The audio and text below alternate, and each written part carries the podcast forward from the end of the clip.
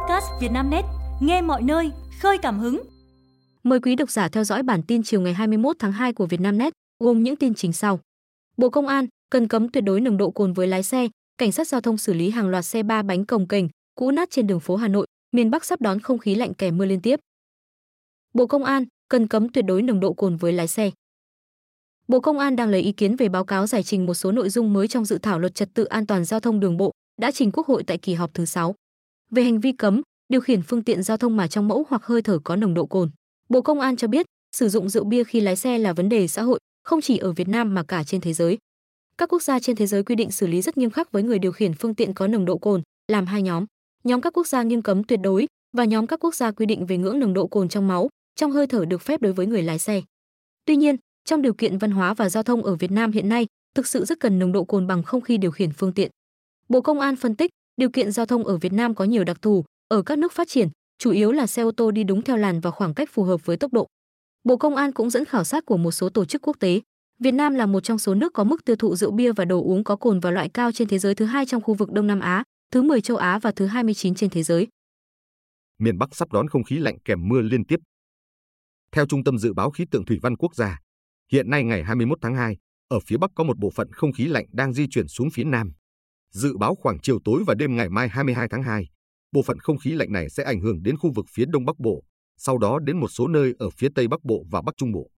Từ tối và đêm ngày 22 tháng 2, gió trong đất liền chuyển hướng Đông Bắc mạnh cấp 2 đến 3. Từ 23 trên 2, ở khu vực phía Đông Bắc Bộ, Lào Cai, Yên Bái, Hòa Bình và Thanh Hóa trời chuyển lạnh, vùng núi có nơi rét trời rét.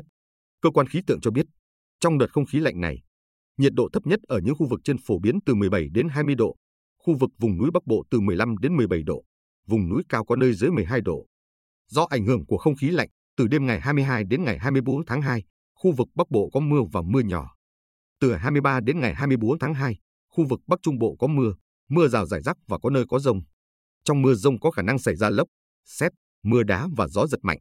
Đáng lưu ý, dự báo xa hơn, các chuyên gia khí tượng nhận định, sau đợt không khí lạnh này, khoảng ngày 26 đến ngày 27 tháng 2, một đợt không khí lạnh mạnh hơn được tăng cường.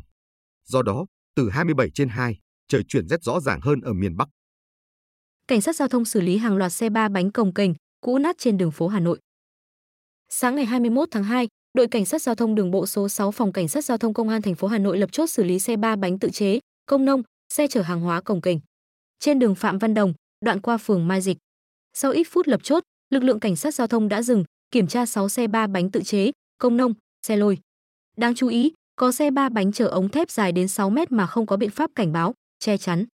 Ông NTV 60 tuổi, trú tại Bắc Từ Liêm, Hà Nội cho biết, bản thân nhận thức được việc chở hàng cồng kềnh là mất an toàn giao thông. Tuy nhiên, vì cuộc sống khó khăn nên buộc phải làm. Tôi được thuê chở từ cầu Thăng Long đến Phạm Hùng, vì ống sắt dài nên tôi cũng không đi nhanh, chỉ khoảng 25 km/h.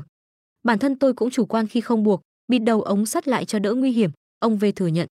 Tổ cảnh sát giao thông xác minh, ông V không phải thương binh, không thuộc đối tượng được sử dụng loại các loại xe ba bánh để di chuyển nên sẽ lập biên bản xử phạt hành chính, tịch thu phương tiện tự chế. Trong ca công tác, tổ cảnh sát giao thông đã phát hiện xe công nông tự chế chở vật liệu xây dựng. Xe này thiếu điều kiện an toàn tối thiểu khi lưu thông trên đường như đèn, gương chiếu hậu bên cạnh việc lập biên bản xử lý vi phạm. Đội cảnh sát giao thông đường bộ số 6 cũng yêu cầu người vi phạm ký cam kết không chở hàng hóa cồng kềnh. Đồng thời, lập biên bản để xác minh cơ sở sản xuất phương tiện tự chế nhằm vận động các cơ sở này không tiếp tục chế tạo, cải tạo các loại xe ba bánh, công nông, gây mất an toàn giao thông. Thế giới đang đà giảm, giá xăng dầu trong nước ngày mai có hạ theo. Ngày mai 22 tháng 2 là đến kỳ điều hành giá bán lẻ xăng dầu theo Nghị định 80 sửa đổi, bổ sung một số điều của Nghị định 95 và Nghị định 83. Giá xăng dầu trong nước đang chịu tác động của giá xăng dầu thế giới và thị trường Singapore. Trên thị trường thế giới, giá dầu tuần qua ghi nhận tuần tăng thứ hai liên tiếp với dầu Brent tăng hơn 1%, còn dầu WTI tăng khoảng 3%. Vào tuần trước đó, giá dầu thế giới tăng tới hơn 6%. Căng thẳng địa chính trị ở Trung Đông tiếp tục là yếu tố hỗ trợ giá dầu tăng. Tuy nhiên, sang tuần này, giá dầu thế giới có xu hướng hạ nhiệt. Theo dữ liệu từ Oil Price, vào lúc 7 giờ 44 phút ngày 21 tháng 2, giờ Việt Nam, giá dầu Brent được giao dịch ở mức 82,34 USD thùng, giảm 1,22 đô la Mỹ, tương đương 1,46% so với phiên liền trước. Còn giá dầu WTI ở mức 78,18 đô la Mỹ một thùng, giảm 1,01 đô la Mỹ, tương đương 1,28% so với phiên liền trước. Tại thị trường Singapore, trong kỳ vừa qua, giá xăng thành phẩm bình quân ở thị trường này có xu hướng giảm so với kỳ trước. nhưng mức điều chỉnh không quá lớn. Nhận định về giá xăng dầu trong nước tại kỳ điều hành ngày mai 22 tháng 2, lãnh đạo một số doanh nghiệp xăng dầu cho biết, giá xăng dầu trong nước có khả năng giảm theo xu hướng của giá xăng dầu thế giới. Theo dự báo, ở kỳ điều chỉnh ngày mai, nếu cơ quan điều hành không tác động đến quỹ bình ổn giá xăng dầu, quỹ BOG, thì giá xăng trong nước có thể giảm 330 đến 520 đồng một lít. Còn giá dầu diesel có khả năng giảm 320 đến 420 đồng một lít. Lời khai của cựu giám đốc công an thành phố Hải Phòng Đỗ Hữu Ca. Cựu giám đốc công an thành phố Hải Phòng Đỗ Hữu Ca không thừa nhận việc nhận số tiền 35 tỷ để nhờ chạy án. Theo ông Ca, Đức và vợ chủ động mang đến.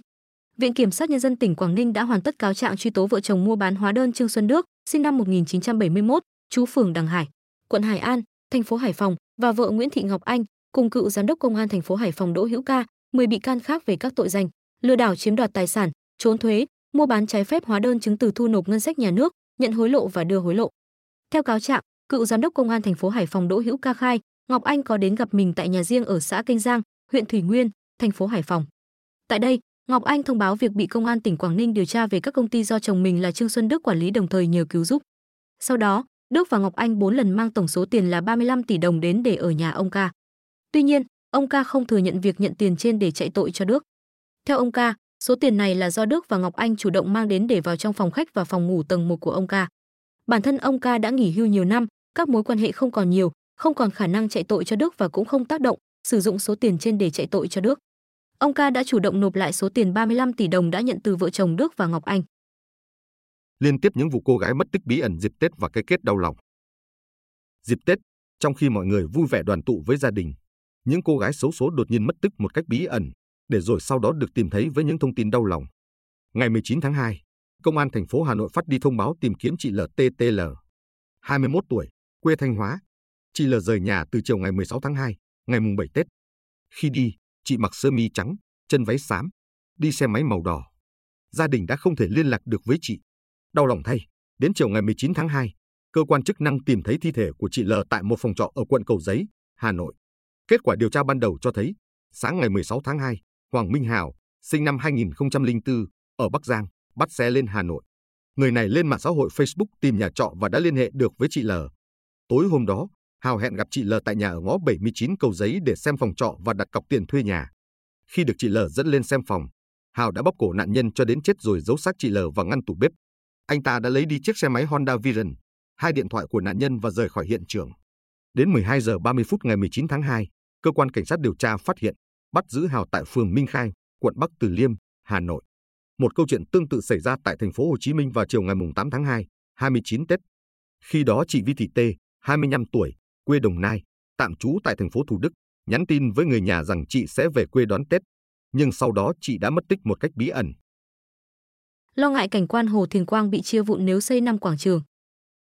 Quận Hai Bà Trưng, thành phố Hà Nội đang lấy ý kiến người dân để hoàn thiện đồ án thiết kế không gian đô thị quanh Hồ Thiền Quang.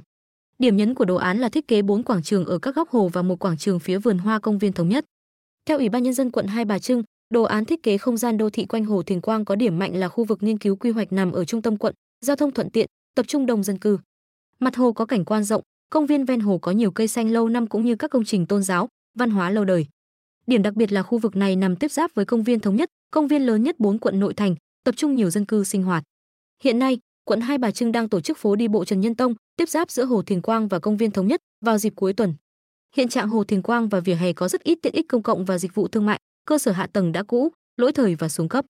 Cảnh quan chung ở khu vực này cũng chưa hấp dẫn, nhiều điểm dịch vụ và đỗ xe tự phát gây mất mỹ quan. Công trình cung thanh niên nằm ven hồ, đã cũ, hình thức và công năng không còn phù hợp với hiện tại. Lễ rước nước độc đáo tại chùa Tam Trúc. Lễ rước nước là nghi lễ độc đáo tại chùa Tam Trúc để dâng nước lễ Phật, lễ thánh cầu năm mới mưa thuận gió hòa, mùa màng bội thu, cuộc sống bình an, hạnh phúc. Ngày 21 tháng 2, Hội Xuân Tam Trúc, Hà Nam diễn ra với nghi lễ rước nước, dâng nước lễ Phật, lễ thánh, được đông đảo Phật tử và người dân tham gia. Hòa thượng Thích Thanh Nhiễu cùng các đại biểu thực hiện nghi lễ rước nước. Chia sẻ với phóng viên Việt Nam Net, Thượng tọa Thích Minh Quang, Phó chủ trì chùa Tam Trúc cho biết, rước nước chùa Tam Trúc là lễ hội truyền thống trong vùng. Nhà chùa cùng người dân dâng nước lễ Phật, lễ Thánh, cầu một năm mới mưa thuận gió hòa, mùa màng bội thu, cuộc sống bình an, hạnh phúc. Nghi thức rước nước bắt đầu từ bến thuyền trung tâm hội nghị quốc tế Vơ Sắt, di chuyển ra giữa hồ Tam Trúc, lấy nước thiêng tại vòng tròn đã được khoanh vùng, sau đó chuyển lên xe rước nước đến ba địa điểm là điện Tam Thế, chùa Ngọc và chùa Cổ Ba Sao. Ngư dân Quảng Bình trúng đậm luồng cá cơm, thu trăm triệu sau một đêm. Ngày 21 tháng 2, ông Nguyễn Ngọc Tiếp, Chủ tịch Hội nông dân xã Cảnh Dương, huyện Quảng Trạch, cho biết trên địa bàn vừa có một số ngư dân trúng đậm luồng cá cơm, thu về khoảng 150 triệu đồng. Tàu cá của ngư dân Trần Đình Cường, thôn Yên Hải, xã Cảnh Dương, cùng bốn bạn thuyền đánh bắt ở vùng biển gần bờ và may mắn trúng đậm luồng cá cơm trắng. Sau một đêm đánh bắt, tàu của anh Cường cập bến, mang theo 6 tấn cá cơm trắng. Với giá bán khoảng 25.000 đồng trên kg, tàu anh Cường thu về khoảng 150 triệu đồng. Theo anh Cường, đây là chuyến biển thứ tư trong những ngày đầu năm mới Giáp Thìn 2024. Trong 4 chuyến biển này, anh và bạn thuyền đánh bắt được hơn 12 tấn hải sản các loại, cho doanh thu hơn 300 triệu đồng. Mặc dù chưa vươn khơi xa, song những ngày đầu năm mới, những chuyến đi biển của ngư dân xã Cảnh Dương đã thu về rất nhiều loại hải sản như cá thu bè, mực, ghẹ và đặc biệt là cá cơm trắng. Trước đó ngày 19 tháng 2, ngư dân Phan Minh Phương, thôn Bầu Bàng, xã Đức Trạch, huyện Bố Trạch cũng trúng đậm luồng cá gần 100 con cá bè vàng. Mỗi con nặng từ 2,5 hơn 3 kg, tổng trọng lượng khoảng 300 kg.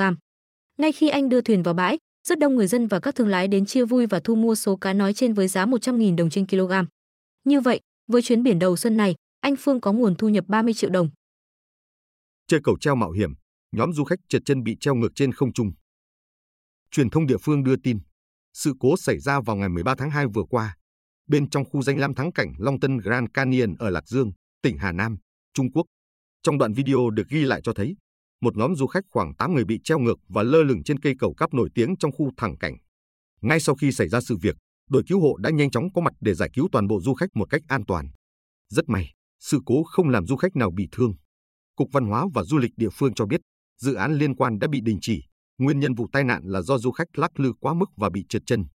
Được biết, các nhân viên tại khu thẳng cảnh đã cảnh báo khách du lịch không lắc cầu khi di chuyển. Tuy nhiên, nhóm du khách đã phớt lờ cảnh báo nên dẫn đến sự việc. Cục Văn hóa và Du lịch huyện địa phương cho biết, dự án đã tạm thời bị đình chỉ. Sau khi điều tra, dự án không có vấn đề gì về an toàn. Nguyên nhân là do khách du lịch lắc lư quá mức và bị trượt chân. Cầu được bảo hiểm kép, có dây an toàn và khóa an toàn.